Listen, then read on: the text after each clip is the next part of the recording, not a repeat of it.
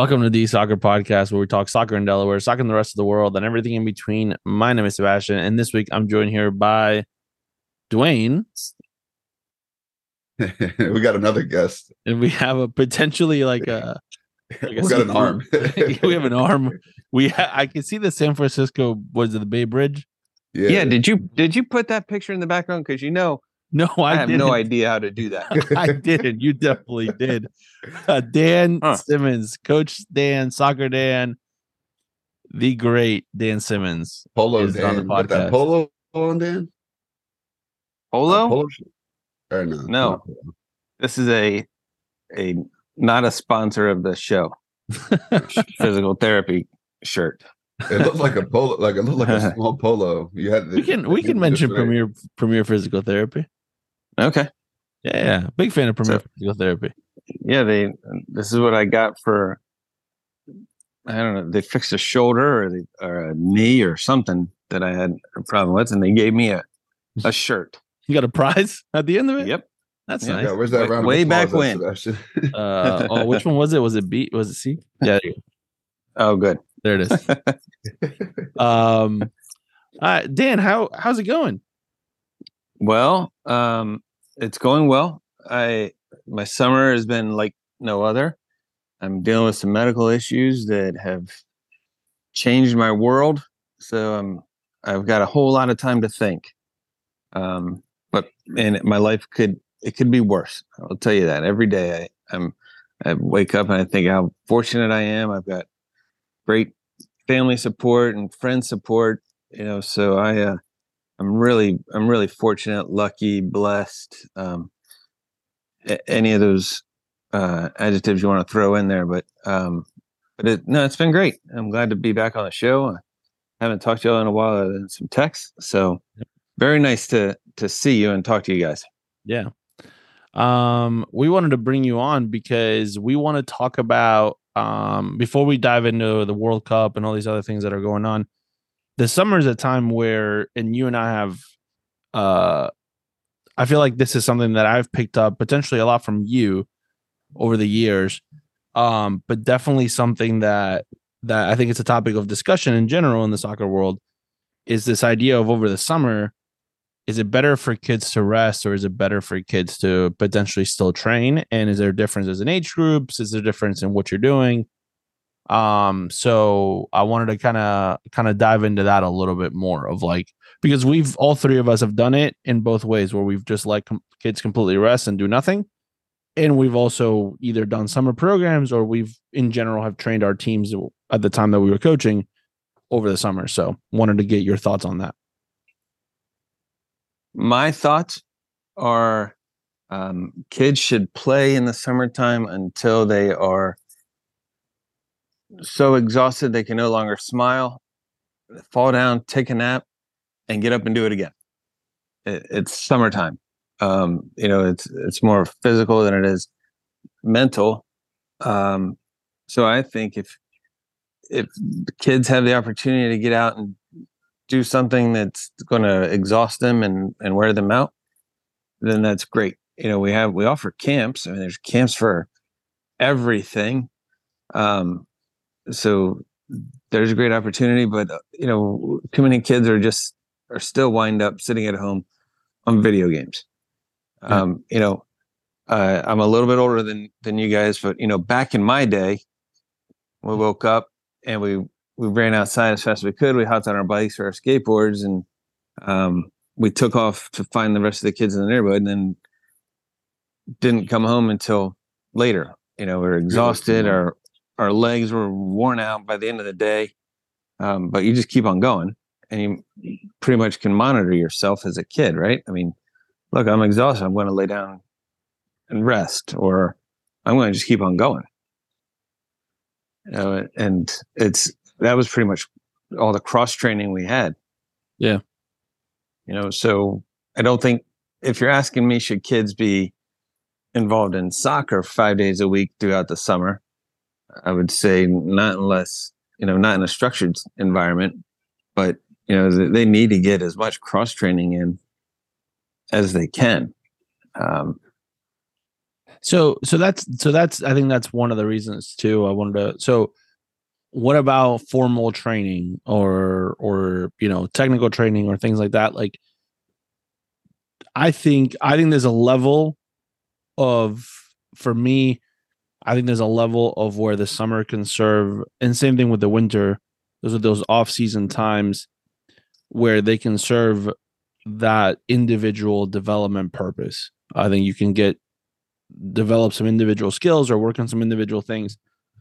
Um, while at the same time, I think I agree with you, Dan, is that they they do need to have kids. I think need to just go outside and just play for the fun of it. Um, I don't think enough kids um set up like games basically on their own. Like even for soccer, like you know, oh, we don't have any goals, but we got a patch of grass or you know cement or whatever here's some shoes, we make a goal or garbage can, and you got to knock into the garbage can or whatever it is. But I do think that there is a level of like individual structure that I think is potentially beneficial for for kids in the summer months. I mean, I think socially, right? It's almost like what um Sarah was saying last week. She was running training sessions for kids, six thirty in the morning, six o'clock in the morning. Like, yeah. run it if you're gonna train, train early so that way you have the rest of your day. Like it's almost like waking up in the morning, working out, going to work as an adult. Yeah. Train early. Then you have the rest of the day to be a kid, the rest of the day to go to the pool. You still got the work in, but like it's not like training at five o'clock when like all your friends are outside and hanging out. Well, back in the day, all your friends would be outside hanging out. But you got to go train for soccer. Like that kind of throws off the social balance. Well, and a whole lot of that goes to the individual kid, the mindset of the individual kid. Some kids at a you know younger ages, they're so eaten up with with let's say soccer as an example, that's all they want to do. And then sometimes after being through so many structured programs, they get burned out. You know, um, versus other kids have been involved in so many things earlier on as they get older they say, "Oh, I really want to get soccer focus or hockey focus or whatever." Um, you know, so it's it's really it's the individual. Um, but I think as far as parents go, the parents just kind of need to have an understanding of what their kid wants to do in in this time because you don't want to burn a kid out. I mean, if if we as excuse me as soccer coaches and people that love the sport want to continue to see the numbers grow and um, you know the the level of play increase we want to encourage time off for kids and if a kid chooses you know in their time off to focus on soccer skills then so be it you know that's but they should nothing they shouldn't be it shouldn't be forced upon them um you know what we pretty much make them or run 10 month programs as it is, right? Yeah. So uh, that's the way I look at it. Uh, because sometimes in that downtime, they'll grow even more having stepped away from it. I mean, I, I think we've all seen it with concepts that we've tried to instill in kids through the season. And then they come back to you later time and those things that they just couldn't pick up, they got it like it clicked. Sometimes just you know stepping away makes things better for the kids. Do you think there's a there's a potential cutoff of like where where there needs to be a little bit more of a push from parents as kids potentially get older right? So you you're you have a son that's in high school that that plays travel soccer and also plays high school soccer and is he's about to start preseason in three days. So do you like is there a level of like where at the high school age, where as a parent, especially for for a player who, you know, wants to uh either look at playing college soccer or wants to be have a bigger role or a big role on their high school team or even their travel team where you go like listen these are the summer times like you're old enough now where you can do some of that stuff on your own like you got to go out and, and do it and if they're just sitting on the couch you're like go kick a soccer ball or something like that. So are you asking me like when a parent should stop pushing their kid? No, when do you start? Like when do you? Because at a younger Well, I think parents start early. I, I mean, think I think right now, like you, there are eight, nine year old kids whose parents are saying, "Get in the backyard and practice." Um, and you know, after ten years of doing that with your kid, you're like, "Who's am I doing this for me or for them?" And I'm sure there are parents that that ask that question. Um, you know, and and I know, like in my case, I'm you know, I'll say I'm fortunate, or whatever, but I mean, my sons, both of them have wanted to stay active. My my son, who's going to be a senior, um, has tried to stay as active as he can, just trying to get people to play as much as he can. You know, summer months are kind of tough because there's so many different things going on, um, and it, it can be difficult to to just have impromptu pickup games. Uh, that can, that can be tough. So he's tried to schedule things and um, and as a captain and kind of run captain's practices. But the older they get, the more they start to realize, oh wait, I need to be fit. So it's not just soccer specific activities that he's involved with. He's you know he's done a great job, um, better than most high school kids I know through the summer. Like he will wake up at six thirty in the morning and go work out. Um, like um, I, I will tell you this. I think I tried it once uh, in four years of high school, waking up and going to work out. And I don't know. That's not my plan. Um, so you know, I'll, I'll be at the gym at three o'clock um, if I can get there. So, you know, I see what he is doing as being dedicated, you know, to the sport in a different way. Um, not to say that he couldn't improve more technically, but the older kids get, I think they start to realize, okay, here's what I'm missing in the game, and here's what I need to do Yeah. to be better. Um, and it it had nothing to do with his mom or I saying, "All right, you need to get up at 6:30." Like Right. we've encouraged both of our boys to stay healthy and fit through throughout their lives. I mean, their their mom has been doing CrossFit for I think well, let's see, Bowen's 17, so she's been a member of CrossFit Dover pretty much since it started. So it's about 16 years. Wow. Um, you know, so she's definitely much more dedicated to um, a structured training session than I am. Um, but we've we've always been on on our boys about being active and require that they they participate in sports in school and stuff. Um, so I think that's what kids in high school start to realize. Some some of them stay involved in a sport just because that's their expectation and that's what their friends are doing, so they do it. But they're not really dedicated to the sport. You know, if we were at one of those schools where you had three thousand kids and a hundred kids show up for your tryouts, things would, would certainly be different. I think. Yeah. You know, 100%. Um, and that but that's not a situation that we have in Delaware, really, right? So, No. you know, we're, we're like, okay, well, I've got a handful of kids that that can play, and I need to have the rest of these kids. I mean, they're they're just as important as the ones that can play. Yeah, I think one of the one of the things that, and I had this conversation with a player recently about. Um, I was doing a technical training session with with the Odessa boys, and um, you know, I I I was very honest with them and said, listen, some of you are are are pushing yourselves, and you you clearly want to be here, and other other some of you don't just don't look like you want to be here, right? And that's you know, it's it's part of it, and it's just a matter of like we want you to want to be here.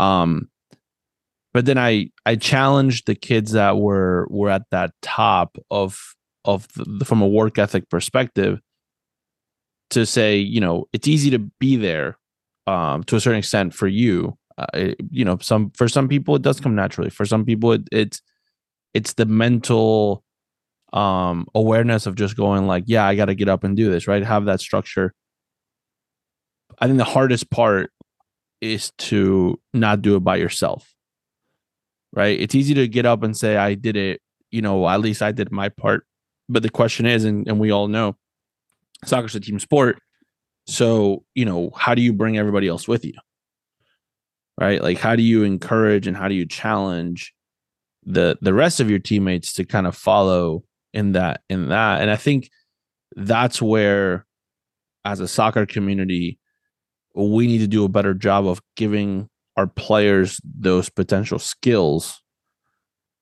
from a leadership perspective.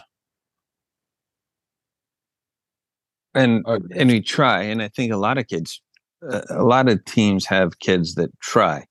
Yeah, but you can't peer pressure a kid. You can't bully them. No, to to be out there. So, I mean, it used to be that you could. I mean, or you could get away with those things, but you can't do that anymore. I also think that kids look at their coaches as you know the leader and their parents, and then they try to lead similar to them, but you might not be you know wired the same way as the parent or the coach that you're trying to lead after. Like you might have a very like demanding coach. I think sometimes players try to come off as demanding, and the kids look at them like, "We're not listening to you." Like we don't you know, that's just not your personality, right? So I think it's about the kids learning, you know, how to lead and what their style of leadership is. Yeah, I mean, I think my biggest struggle that I've run into um is the fact that I I was I was probably the like if I was a coach, I wouldn't want I like knowing what I know now as a coach, I wouldn't want me as a player. If that makes sense. Um, it, it I didn't have that. Yourself? Huh? You would cut yourself? I I cut myself from a work ethic perspective, not not necessarily from an ability perspective, but it, but for sure from a work ethic perspective, because I didn't show up. I didn't want to be there. I didn't like. For me, it was easier just to say I like the games. Just put you know, just let me just show up to the games. But like practice wasn't fun for me. But it wasn't fun because like I didn't want to train. Like it wasn't because practices weren't good or structured or whatever. Just I didn't want to be there. Um, I think, and it was funny because I was having this conversation with my mom um recently about the fact that like now you can't take me you like you have to like force me to go home and not be in the training field. Like I love training sessions.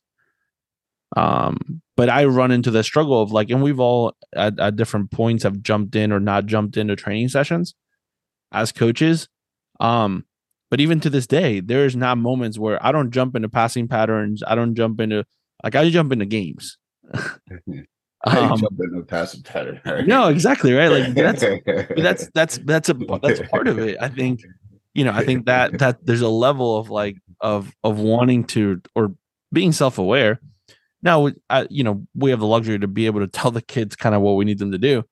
Um, I think that's on a coaching perspective, even a leadership even on a captain's practice, like you you still like that technical part is where you need the coaching. Like you should be able to go out and play, right? You should be able to go out and say, "Hey, we're numbers down. Let me make it seventy-seven and play," because everybody should know the rules. Everybody knows everybody knows what what the expectation is.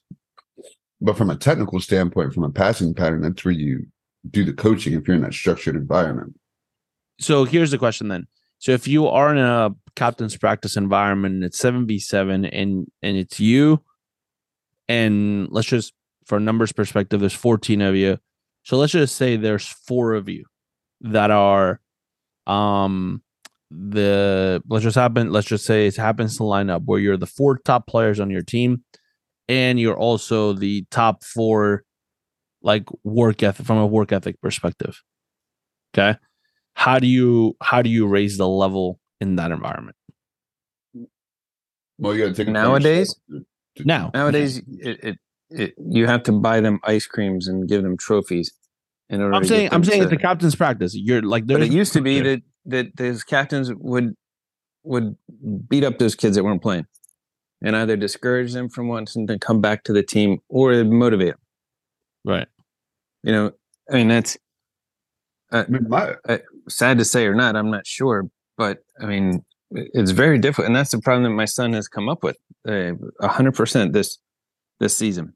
There are kids that can drive that don't have other commitments that just don't show up. And you know, you you try and you and you hope, but as adults, you can't tell a kid you have to go and do something that a coach isn't involved with. And so the ones that do show up, you're like, well, at least you're here, I guess. So we'll go on. I mean, my thought is always, uh, and this is just my person. I'm always rooting for the underdogs anyway. So personally, if I was at the captain's practice, I might just switch to the other team and just like, I'd probably be frustrated that the kids aren't performing as well, but I would still try to push those kids because you know you'll need them sometime somewhere. You know you're going to go smash a team seven nothing. You're going to be on the bench. To be rooting for this kid to like perform, and like everybody gets like. I think that's an important part of teams. Like when that 18th player scores, or player number 19, player number 20 scores, and yeah, the score might be eight nothing now. Like that's exciting. Like that kid, that's that kid's peak.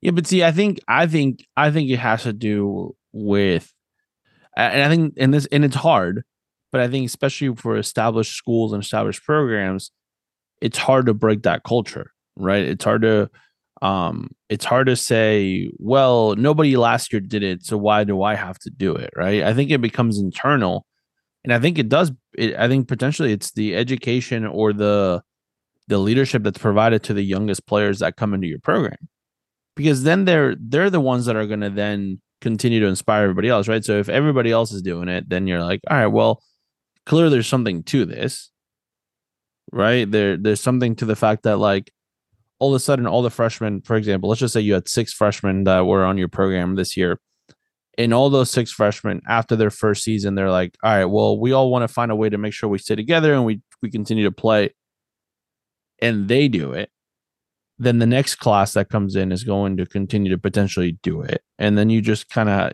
hopefully that cycle starts there. But at some point, you know, somewhere between what Dan said about bullying the kid to to show up and and the idea that that's probably not the right approach, somewhere along the way, a kid said, Well, if no one's gonna do something, why why am I going to? So then they just sat at home, and then that's kind of how the cycle started. And then you have the the minority at that point becomes the kids like your son Dan, where where they do want to become, where they do want to do that. Well, and I'll tell you the other thing. Um, when I was uh, growing up, everybody lived a little bit closer. We weren't so spread out. Yeah. So downtown Dover, baby. pretty much. I mean, you know, we half half of my friends drove. Um, I'd ride a bike. You know, we'd go um, ride a mile or whatever it was. But most everybody was was very close to wherever we would play. But you know, for oh, we use my son's school, um, it's the whole county. Yeah. So he has kids throughout the entire county um, that might not be able to get there because of the distance, or the parents are like, "I'm not driving you close to an hour." Yeah, for you to to then turn around there, and there's nothing for me to do.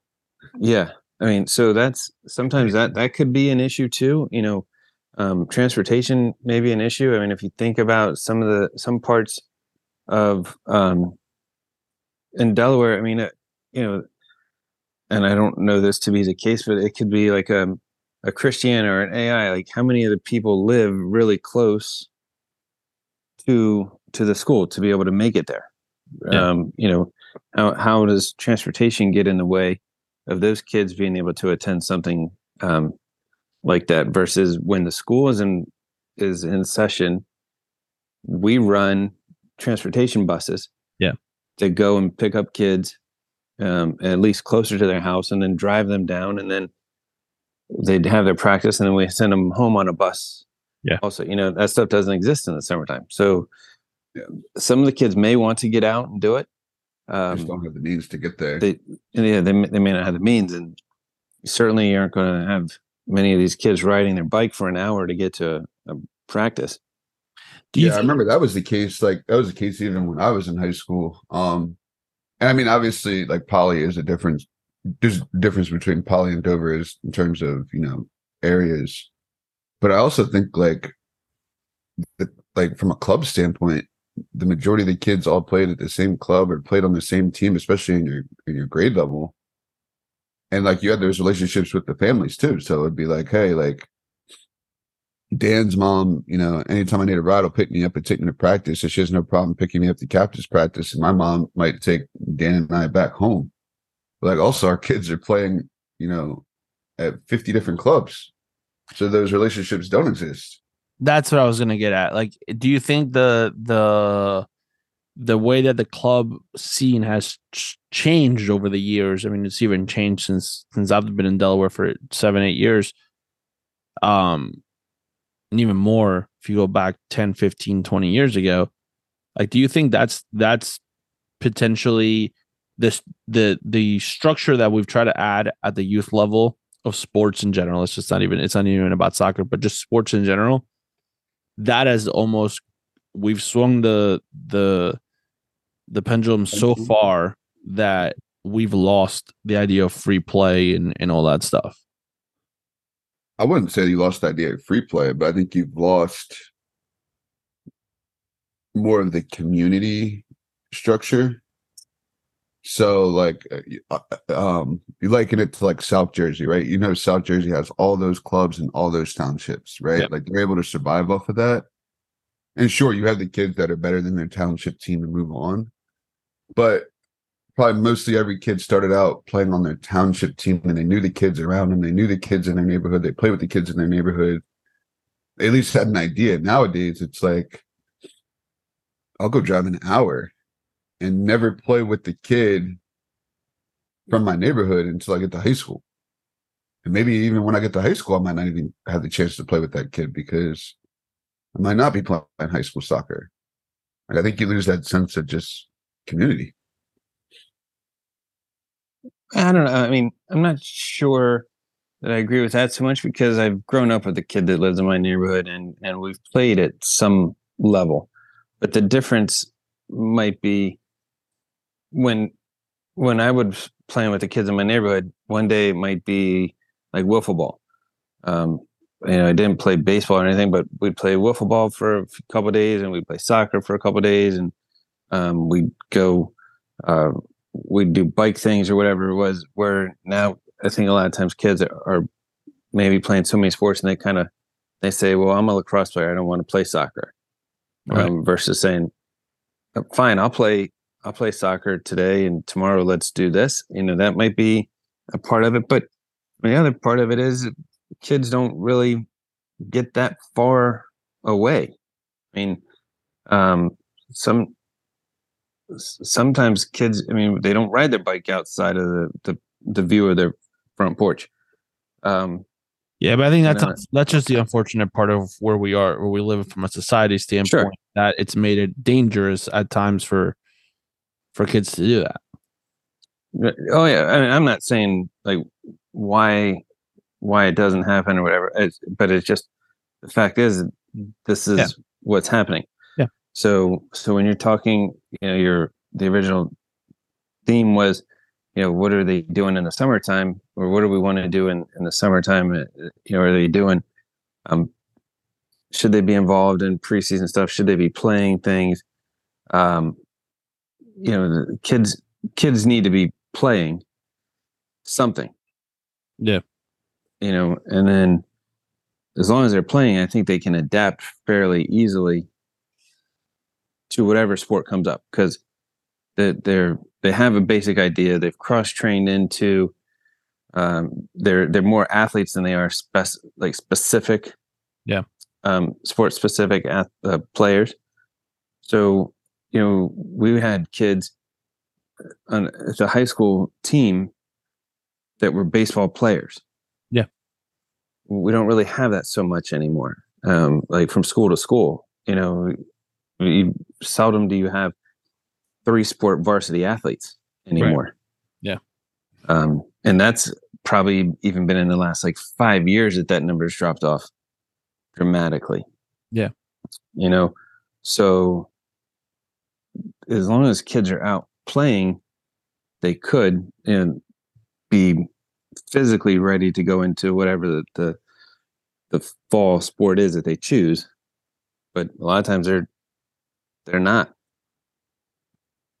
Yeah, um, I, I do think it's a so I think it brings up a good and I like where kind of where Dwayne was going with this, and I think it's a good segue into potentially something that Dwayne and I hinted at talking about potentially this week, uh, which was the the U.S. Women's National Team. I think Who? the U.S. Women's National Team. said who? Oh, we have one of those. We we do have one of those. Uh, it was eliminated. They were eliminated by Sweden uh, in the round of 16s of the Women's World Cup in PKs. Um, and we can sit here and argue or not argue about whether, um, you know, it- it's you know it's fair and unfair because of PKs or you know what what Alyssa Naeher. Uh, It was you know, bigger. It was bigger than the PK, and it was bigger than a millimeter. Yes, and I think that's the thing. And and I and I and. I I made a statement to Dwayne last week, and I said there is no when the U.S. Women's National Team meets like hits that wall. It's not going to be oh they're going to lose in the last second of the final. It's going to be like there is no middle ground. I think it was either you're either all in and you were going to win the World Cup, or it was going to be a big drop off, which is you know you get eliminated in the round of 16. Um, I think the and again, there's a lot of arguments about and a lot of things on social media about whose fault it was and was it Vlatko? You know, was it Megan Rapinoe's reaction to the PK? It was all these other things, right? And a million and one different things that we can sit there and argue. I think we can go back and just look at the fact that it's it's a it's a bigger problem than that and it stems at the youth level. Um, I think the rest of the world has caught up when it comes to resources, uh, when it comes to the women's game. And I think the rest of the world has now figured out that if you invested the same amount of money, or you know, hopefully the same amount of money as you do in the men's game, but you know, we know some countries aren't investing the same amount of money, but you're investing some money, you can level that playing field uh, with the U.S. women's national team, with Japan, with Germany, uh, you know, all those teams that, or Denmark, or um, Norway, all those teams that have historically been good on the women's game. Now, I mean, we're we are going to have, as of today, we are going to have a brand new, never before, uh, World Cup champion. Well, I think Which- There's six teams left right now, and none of them have ever won the World Cup.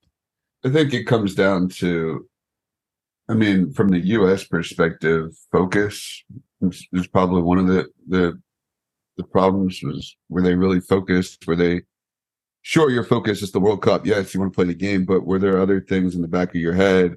Were there distractions? Maybe right.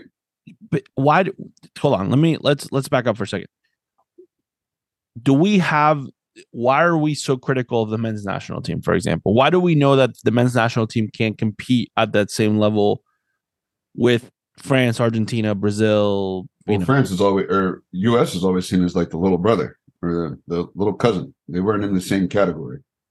right but from the women's perspective they have been right Yep. they've been the top dog Right. right They're a Now- dog. They're off the porch. Now, now, now, but again, like I told you before, I don't think there is going to be a middle ground. I think it's basically you're going to free fall, and I think that's what you're going to see unless you unless there is a there is a potential rethink of the foundational structure of what happens. You are going to continue to see really good players, right? You're going to see the Sophia Smith, the Alyssa Thompsons, the Kat Macarios, the Trinity Rodmans, you're going to see all these players. These players are not going to stop showing up, just like they don't stop showing up on the men's game. Christian Pulisic, uh, Gio Reyna, Tim Weah, uh, to a certain extent, I know Matt Turner had a different upbringing to a certain extent from that from everybody else, but uh, Yunus Musah, who then you discover from a different country, like all these things are, are are going to continue to happen, just like they've happened on the men's side. The problem is your structure.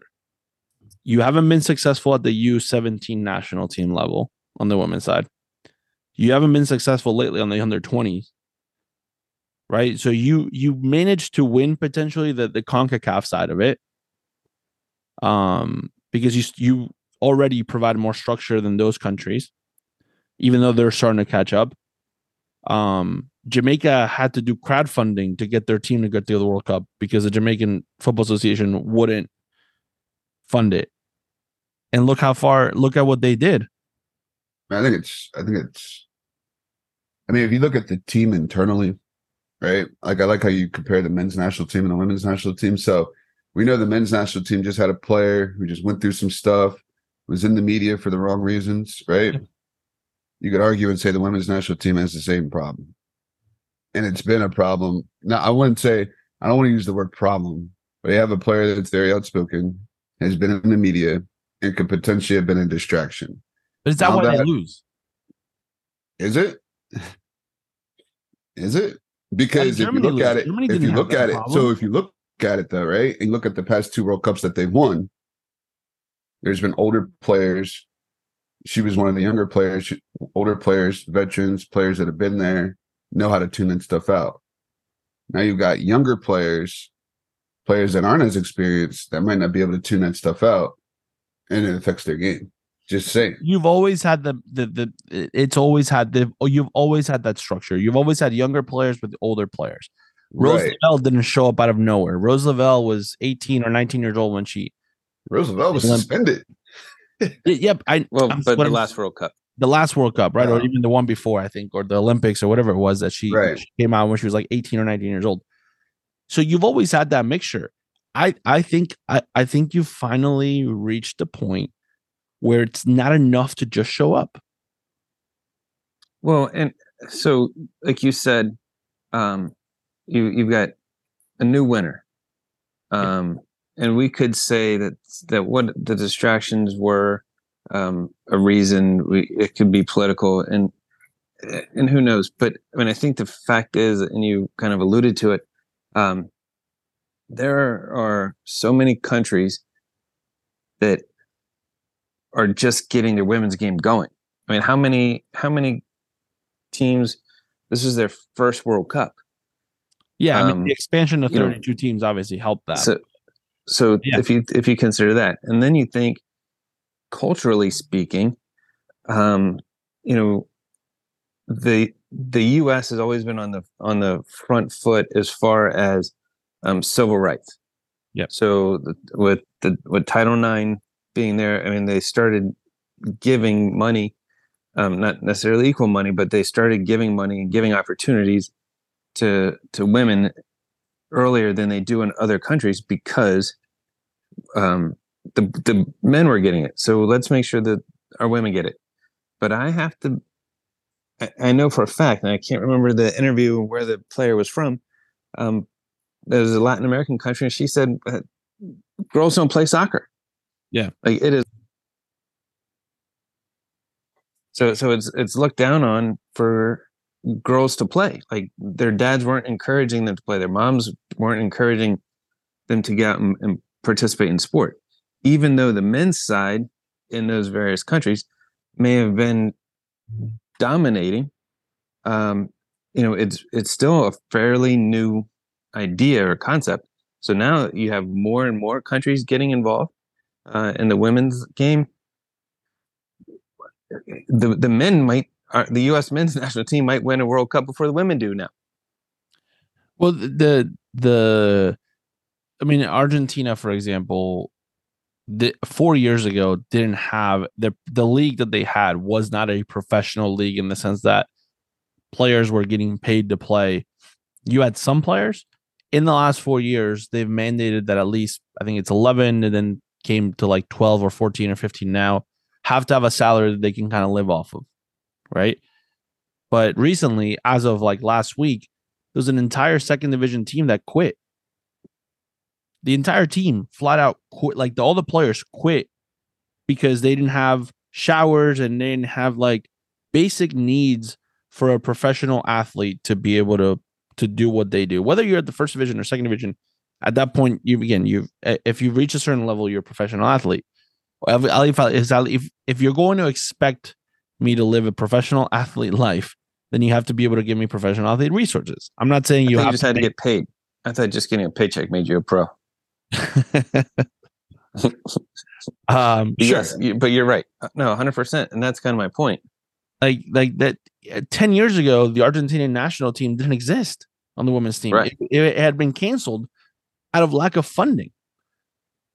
Like, and this is a national team that had gone and played in the 40s or the 50s, 60s, something like that, had gone out to to play before, and then all of a sudden they ran out of money and nobody cared. Like nobody cared, it, and it is it's disappointing. Um, and I think my biggest disappointment from an Argentina perspective was not the team itself. I think the fact that you know you you lose one nothing to Italy in the last minute of the game, and you tie South Africa after being down two nothing, and against Sweden you compete. I thought extremely well, and you had one mistake that that leads to a goal, and then so there are things that the Argentina national team lacks. My biggest disappointment was with the media in Argentina. Um, I watch a lot of Argentina. your your soccer poster child started his new endeavor the same time the World Men's World Cup was on either. Yeah, fair enough. But at the same time, that's not that it wasn't that everything was only messy. It was messy and everything else, but but there was barely any mention of it. There was barely any journalists that went. There wasn't a single journalist that broadcasted the game from New Zealand, where the Argentinian women's national team played. But that's part of that's what I was saying about the culture. Like if the culture cared, there would be five or six journalists there, right? And not only that, they would actually broadcast the game from there. Right. Like for the, men's, I mean. so, for the men's World Cup, they were there a month before. Right. Qatar. Like, this is last World Cup. That's fine, but and, and again, and it's not it's not a it's not a we gave too much attention to the men's side. It's we don't give enough attention to the women's game. Um, now I think again, luckily, there are things that are happening that are that are allowing um that are that are causing change, which is good. But Brazil getting knocked out in the first in the in the group stage wasn't the plan, right? Like that's a wake up call for Brazil too. You brought in Pia, and you're like, all right, Pia's going to solve the problem. Like, well, that's another problem I think that the U.S. also ran into too. Is um, you know, Brazil, it's great that Marta was there. I mean, yeah, they got some younger players, but I mean, I think at some point you got to kind of what the U.S. men's are doing is you got to kind of do an overhaul and you know stop calling in players that are older and rely on and start to build that younger generation, start to lean on them a little bit more in qualifying in these competitions. So that when you get to the World Cup, you can and you can pick a team, right? And you can say, hey, let me let me bring in a Marta. This is how she fits in this team. But you build the group around you build the group almost without those players and then plug those players in as needed. Um, I think that's something that the women ran into. I mean, it's great to have some of those older stars there, but I mean, some of that like like Julie Ertz, I mean, yeah, she had a kid, but like she hadn't been involved in almost two years right? Is she like she did a great job plug and play, but also but, a position that wasn't necessarily comfortable for her. Right, but that was also like a um I mean, it was kind of fortunate that they had her because of the other injury to uh was it Becky Sauerbrunn? Yeah. But I think that you Abby Del Camper was also injured too. Who? Abby Dahlkemper was also injured too. Right. So she, she's fortunate enough to fill in those spots, but like you that's that's what you have to do. You have to build the group to withstand an injury and then also have players you can all, listen. In. All all countries have injuries. All countries have it, it, happens. It happens all the time. Um, it's unfortunate and it shouldn't happen, but it happens, right? The Netherlands made it to the quarterfinal, got knocked out at nine o'clock last night or whatever it was, eleven. Um, against Spain, against Spain, and they're missing their their starting, you know, forward, right? like in arguably one of the best nines in the women's game right now, which is Miedema. Right, she's hurt. Right, everyone's hurt. Like uh, Sam Kerr barely played in the in in the round of sixteen. She came in to play the last like ten minutes. Um, she's apparently fit enough that she'll play tomorrow at three o'clock in the morning against France. But um, so everybody has that. It's just a matter of like you know how do you how, How do you build your World Cup roster? To look at Canada, right? So Canada is an interesting team, right? Like uh uh the last Olympic winner three years ago or two years ago, 2021. Broke, though. 20, yeah, but that's that's the thing, right? Like all of a sudden now the players the players have to settle. They had they were given a choice. we can either equally pay you or we can pay you for being at the World Cup. Like you get choose one. We can't do both, but we can do one. Like why why are we at that point? Why do we I don't know. I I think Management of funds. You mean where's the money to pay them? Is that your question? Or uh, I'm sorry, I kind of Like- missed the question. No, like wait, like how do you get to the point where you as the last um Olympic gold medalist in women's soccer get to the point where you have to make the players choose whether they get paid to play at the World Cup or they can have equal pay going forward. Where's the money come from?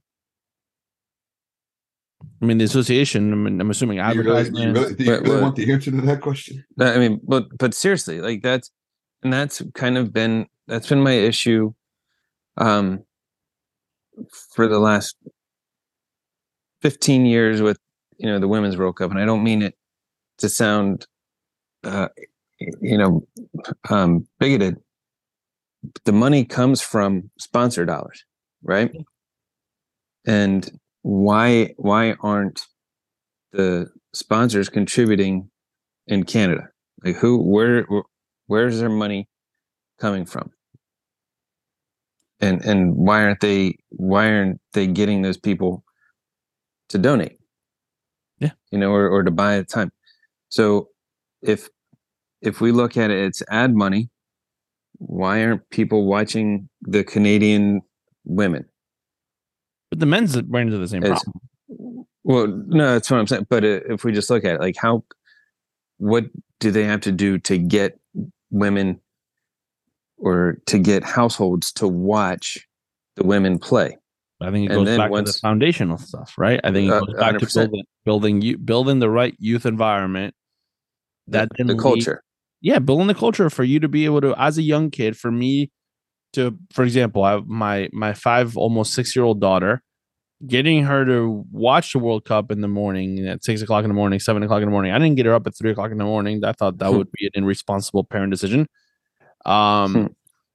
but but when she woke up at six thirty in the morning and there was a game, guess what? We were watching it and we were talking about it. Maybe she caught a glimpse of it. Maybe she watched it a couple times or something like that and that's fine. She's six and particularly doesn't.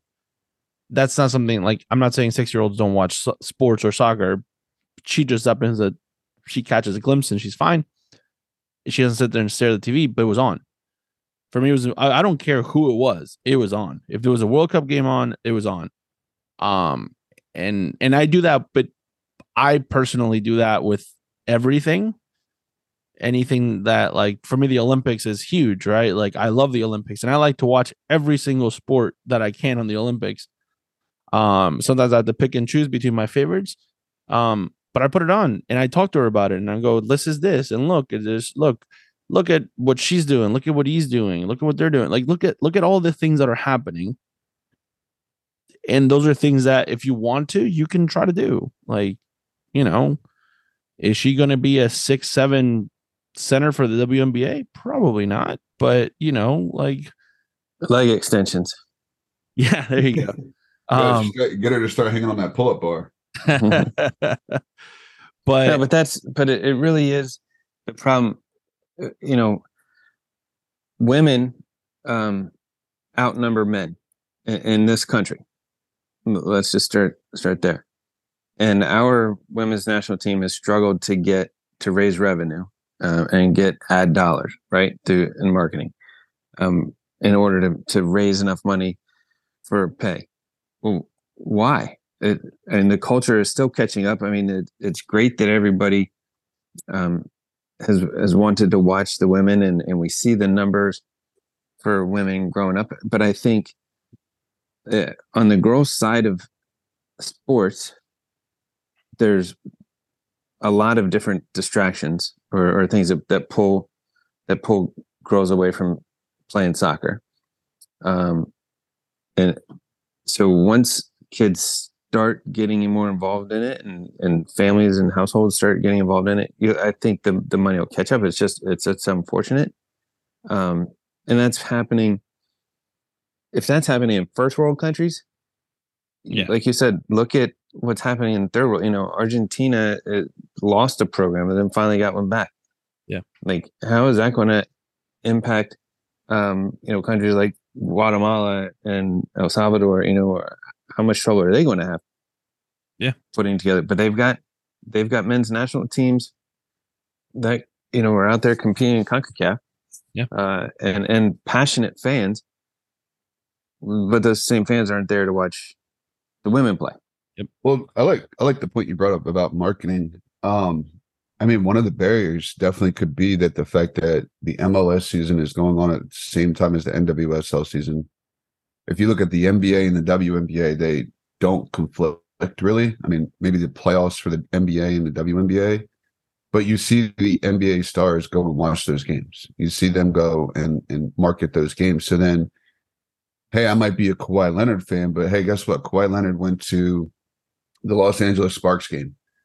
So now I'm going to be invested into that game and actually go and watch that game. And now I I I um I'm tuned into the Los Angeles Sparks. I liked what I saw, and now I'm gonna, you know, continue to watch those games. Maybe I try to go to a game. So I think like the MLS and the NWSL going at the same time presents that conflict. Not every NWSL team is in the same city as an MLS team. Yeah, nothing that maybe helps. yeah, but maybe they could, you know, one of the marketing ploys could be, you know, NWSL team plays at five o'clock. Your ticket's good for the MLS game. Or so, you know what I'm saying? Well, Something that like is a problem. Like for example, if you if you have Gotham, the Red Bulls, and NYCFC all playing on the same, same geographic- yeah. like becomes hard, right? Like it's a it's a very hard thing to do to play three teams across two different states, basically. I mean, you see it. I mean, I've seen it now with the League's Cup. Like, you've crammed four or five games for the Union in the past, like maybe three weeks, Yeah. and it's it- people stop going to games because it's too much soccer for them. Yeah, Like, now I you start to see, now you start to see who really enjoys to come to a soccer game to watch the game. It is, but it's also a financial burden that you're or financial responsibility that you have. Like you have you have to be able to make financial decisions, right? Like I mean, I bought season tickets for the Union, right? I didn't budget for you know, extra games. for six extra games. Mhm. you know, and it's not necessarily that you that you're like, oh well, you know, it's 30 bucks. Yeah, but it's 30 bucks times two plus parking, plus if they, we're gonna end up having food, and plus I need a babysitter, and now like it's all these extra things that end up adding up, and now all of a sudden these these six thirty dollar games are turning into $150 days. Right? Like it, it, it and it and it it adds up, right? It adds up. Um, so you know, if all of a sudden now Subaru, man, you can eliminate that parking cost. Yeah, but but all of a sudden now now I'm now and then there's a different budget to worry about. right exactly yeah he's been trying to convince me that it should be cheaper for me to buy another car You get yourself a hoopty. yeah he wants me wanna- to get a hoopty with no insurance no no no registration just basically buy it and drive it like Go straight to the game and go straight home. No diesel. like like it was a bicycle maybe that's what i'll do i'll take a subaru bicycle well, if you just take a bike, you could probably just put it on the bike rack. like yeah there you go perfect just chain it to the fence um Hope it's still there. Hopefully it's still there. Uh, but yeah, so the Philadelphia Union are playing tonight. Um, as we begin to potentially wrap up the episode, the Philadelphia Union are playing tonight. Um, Yeah, that was a great segue there. I like how you did that. you like you like that? uh, the Philadelphia Union are playing tonight uh, against Querétaro. Rematch. who? Rematch against Querétaro. Isn't that where Okay. Ronaldinho played for them He did. back in the day? Ronaldinho did play for him. Um. Uh. Yeah. So So be and at the prepared for another time- PK shootout. Be there, prepared at, for the at long the ball. same time, at the same time, and I know Dwayne is going to hate the fact that I'm going to talk about this. Um, at the same time, Inter Miami is playing Charlotte at 8:30. It's a 30 minute difference. That means hopefully the Union game ends uh on time so I can No, nobody watches Inter Miami. Don't worry about it. It's all good. skedaddle skedaddle and uh get to the car and watch it because there's definitely no signal in that stadium. So Uh, actually, there is. well that's the thing. Like now With the lack of people. lack of people is that now you got 5G in the stadium. All of a sudden, you can text your your ticket rep. yeah, there you go. Um, but luckily I'm sitting higher up today, so I'm hopefully you know that's You- my, I think it's open seating. it's open city. Oh, oh, look at that. Dwayne found me a a gen- general admission for a sporting event. It, it's open. I mean, I seriously, mean, I mean, like, Dan, Dan, honestly, seriously, when you, like- like it, it, that's what it has looked like. At least from watching it on TV, it has definitely looked like that. Uh, listen, I texted I texted Carrington the other day. I said, "Man, how hard would it be for me to sit courtside at this game so it actually looks like someone's here?" Yeah. oh man, Don't- Dwayne- don't worry, we don't have staff to stop you, so you just go ahead and work your way down there. Um, they had to put the staff in the seats. Yeah. Uh, you know what they do at the Oscars? They have those seat fillers, so that way there's no. the seat fillers. There you go. Well, they just saved all those pictures from uh, COVID time where they were just putting people's fat heads or whatever they were. yeah. yeah, Dan, I did think I thought I Didn't saw China- Dan at the game. But didn't, didn't China didn't China do where they were like CGIing em- empty like, yeah, there were actual people fields- that were just like, no full fields and they were making them empty to make sure that people didn't think that like it was okay to go outside and stuff like that. They were going the opposite way. Um oh Dwayne Dwayne sent me a, hoopty, nineteen hundred dollars uh for a 2004 Subaru Impreza.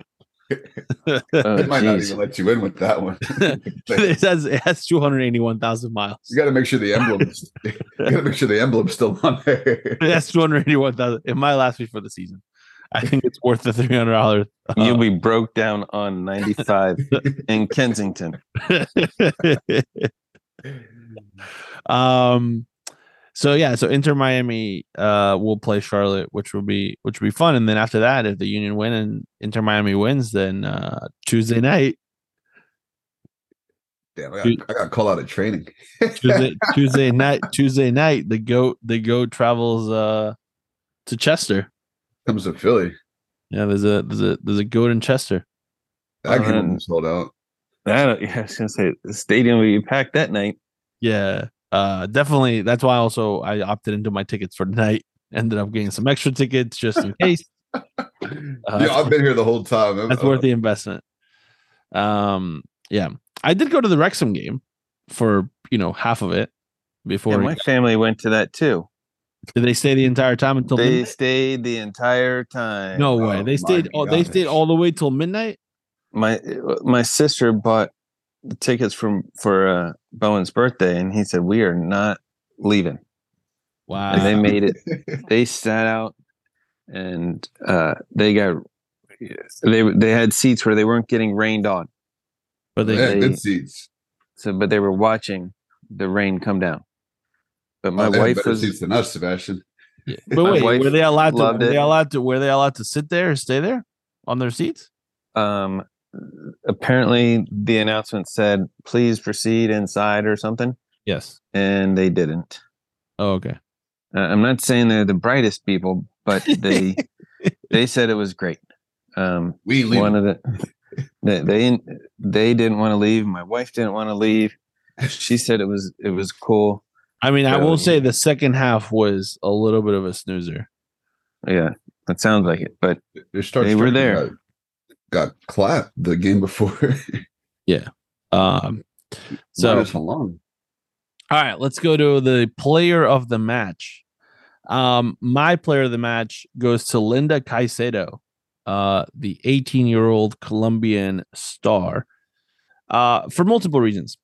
Uh, one, it uh, it was a it was a big topic of conversation at the beginning of the World Cup.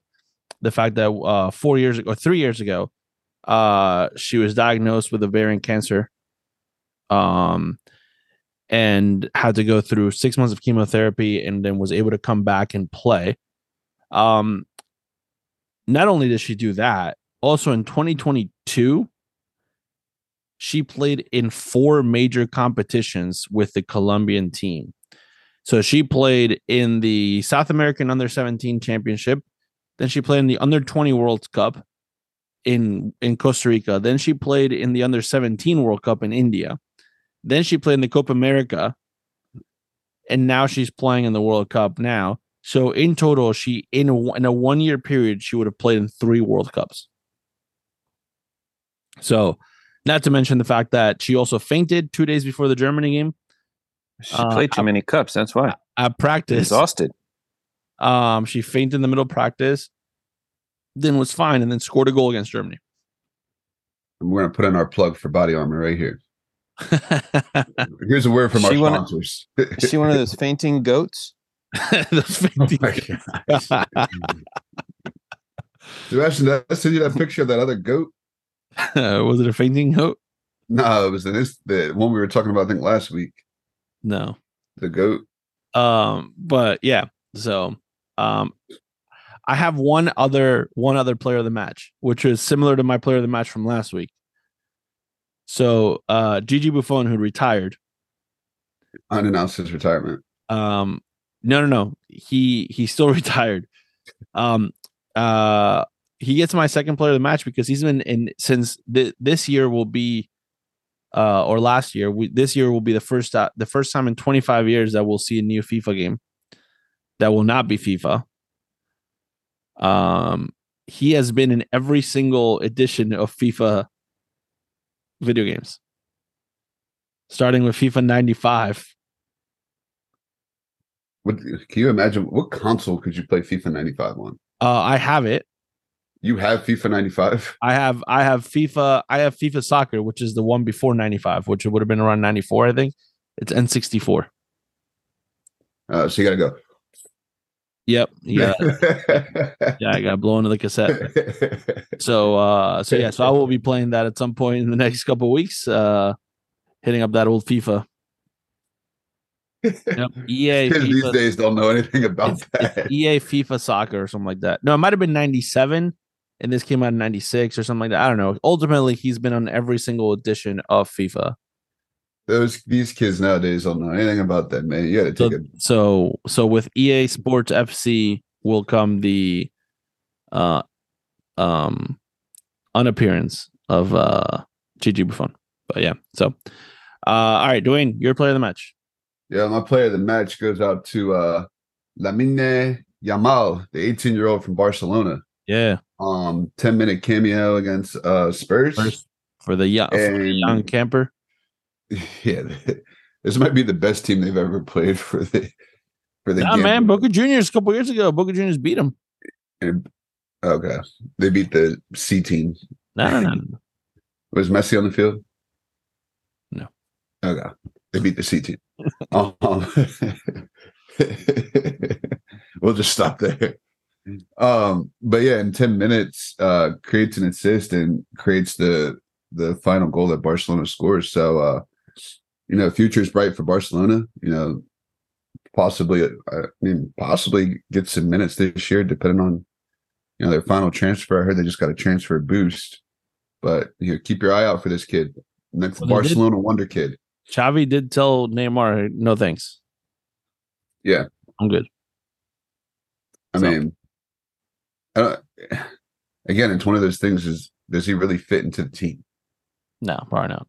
Right. World where Mbappe doesn't fit in the PSG team.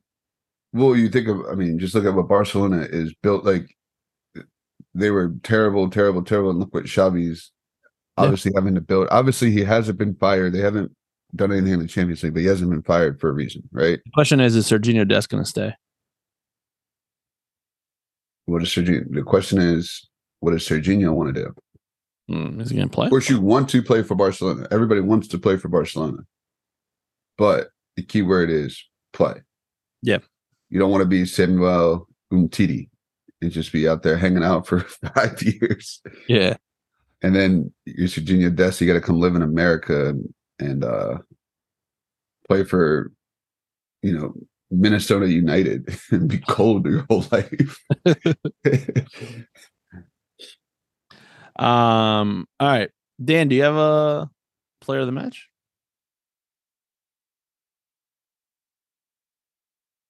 Dan, you're on mute, just an FYI. There you go. I'm not sure how I got on mute, but I also don't know how I got the Golden Gate Bridge in my background either. So, um, yeah, no, sorry, I uh, I don't have a player of the match. Fine. Dan wants to thank the city of San Francisco for hosting so many of those Yeah. Premier I like to thank showcase yeah. Seriously, whoever put that picture of the Golden Gate Bridge in my Zoom background, I'd like to thank that person. That's my player of the match. Every once in a while, you move in in such a way where your shirt blends in, and you always see as the Golden Gate Bridge. we don't see you anymore. I mean, that's a good picture of the Golden Gate Bridge. Whoever took that picture. That's nice. Um, all right. On this day in soccer history, we are going August 11th, 1991. Man, All right. still wasn't born. Damn, where were you at in 1991? In August, August 11th, we're getting ready for preseason. I was getting ready for preseason. There you go. Um, yeah, I, I guess I would have just returned from Europe. No, sorry, that was that was ninety. Yep, yeah, I was just getting ready for preseason. you were in Europe in August of 1990. I was. Ooh, right after the World Cup. Did you have to It, it- was. It was right after the World Cup. In fact, I have um, some um, memorabilia from Italy because I was in Italy like a a week after or two weeks after the World Cup, and there was still stuff hanging up. Wow. Yeah. Did you have to row a boat over there, man? It was such a long time ago. it it was. Uh, it was, but I yes, I do remember 1991. Um, I would say it was probably one of the best years of my life. That's nice. Was Dwayne Henry your coach? Dwayne was Dwayne Henry was the coach. Yep. There you go. Was was Chad- Was coach. Chad still on that team? Um, He got cut. the that would have been Chad's freshman year, I think. Okay. Uh, freshman hazing. You got any Yeah. Chad freshman hazing stories? Um, no, I don't. Good. That's probably a good thing. That's probably a good thing. Um, all right. So the Worthington Cup, which is now called the League Cup, uh, there was a tie that was uh between Portsmouth and Torquay that was supposed to be scheduled for Wednesday 11th, 1990. Oh, this isn't so sorry, nine, not 1999, one 1999. Oh. Um, that's my bad. difference. Well, I Um, remember that even better. But I was not getting ready for preseason back then, though. No.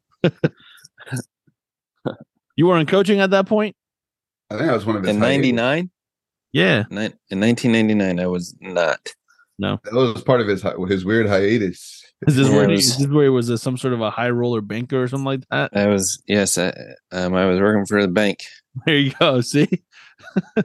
Yeah. M&T Bank. Uh, well, it was SunTrust Bank. Yeah. Um, SunTrust. all right. So uh, Portsmouth and Torquay were supposed to play, uh, but the game was canceled um, because there was a total eclipse of the sun. Um, so they canceled the game not um because the like there was going to be dark or anything like that was but because there were so many people uh coming into the area to witness the eclipse that there wasn't enough police uh, uh there was enough security so to be able to handle both events at the same time so they had to cancel this game Why didn't they just cancel the eclipse? because you can't really cancel an eclipse unless you play in a bubble. then you couldn't see it. Should have canceled the eclipse, man. Cancel the eclipse. Uh, so yeah, 1991 or 99. I don't know why I keep saying 91. All right. Uh, the Dan Simmons Fair Play of the Week. Uh, mine goes out to Alan Velasco from FC Dallas. Um, so He Alan Velasco. cooking. Alan Velasco was really good. But the reason why he gets my fair play of the week is because he is he's extremely shy. Um, he was extremely nervous about the idea of talking to Messi and asking for his jersey after the game. But him and Messi have a common friend or common or person in, uh, in common that grew up with Messi and said, "Oh, you should mention this story." So he awkwardly went up and mentioned the story to him to kind of break the ice, and that's how he was able to. Uh, but he still didn't want to ask for his jersey. So what he did is he found one of the kit guys from uh from Inter Miami after the game and said, "Oh, could you could you go ask him for his jersey?" Uh, so he was able to get the. You think Messi wears two jerseys? Wears one in the first half, one's in the second half? I think most players do in general. Okay. I think in general, I know at least in the World Cup, they do. You change jerseys between half and half, unless you like for whatever reason don't want to. You have the ability to change jerseys. So they have multiple jerseys. I, I would if he was smart. eh, Well, I mean, he doesn't need the money, but if the marketing team was smart, he would change one uh, during the water breaks too. so you Yeah. just out there handing out jerseys, Game worn jerseys. game worn jerseys. You three three of them you can give out to whoever you want to trade with. One of them, It's got to come back. one of them's got to come back for auction. Yeah. Yeah, there you go. That's a good. That's a good way to do it. Uh, all right, who's your Dan Simmons fair play of the week award? Whatever Inter Miami's hiring. Um, mine's gonna go out to Bernard Kamungo from FC Dallas. Man, crazy story with him. He could probably probably could have gotten player of the match the way he played that game. But um, Tanz- Tanzanian refugee um comes over to the states. Hasn't really played organized soccer. Nope. Try, gets told to try out for like North Texas SC or something like that. Makes the team, gets seen in a tryout, and now he's a first teamer for FC Dallas at the young age of 21.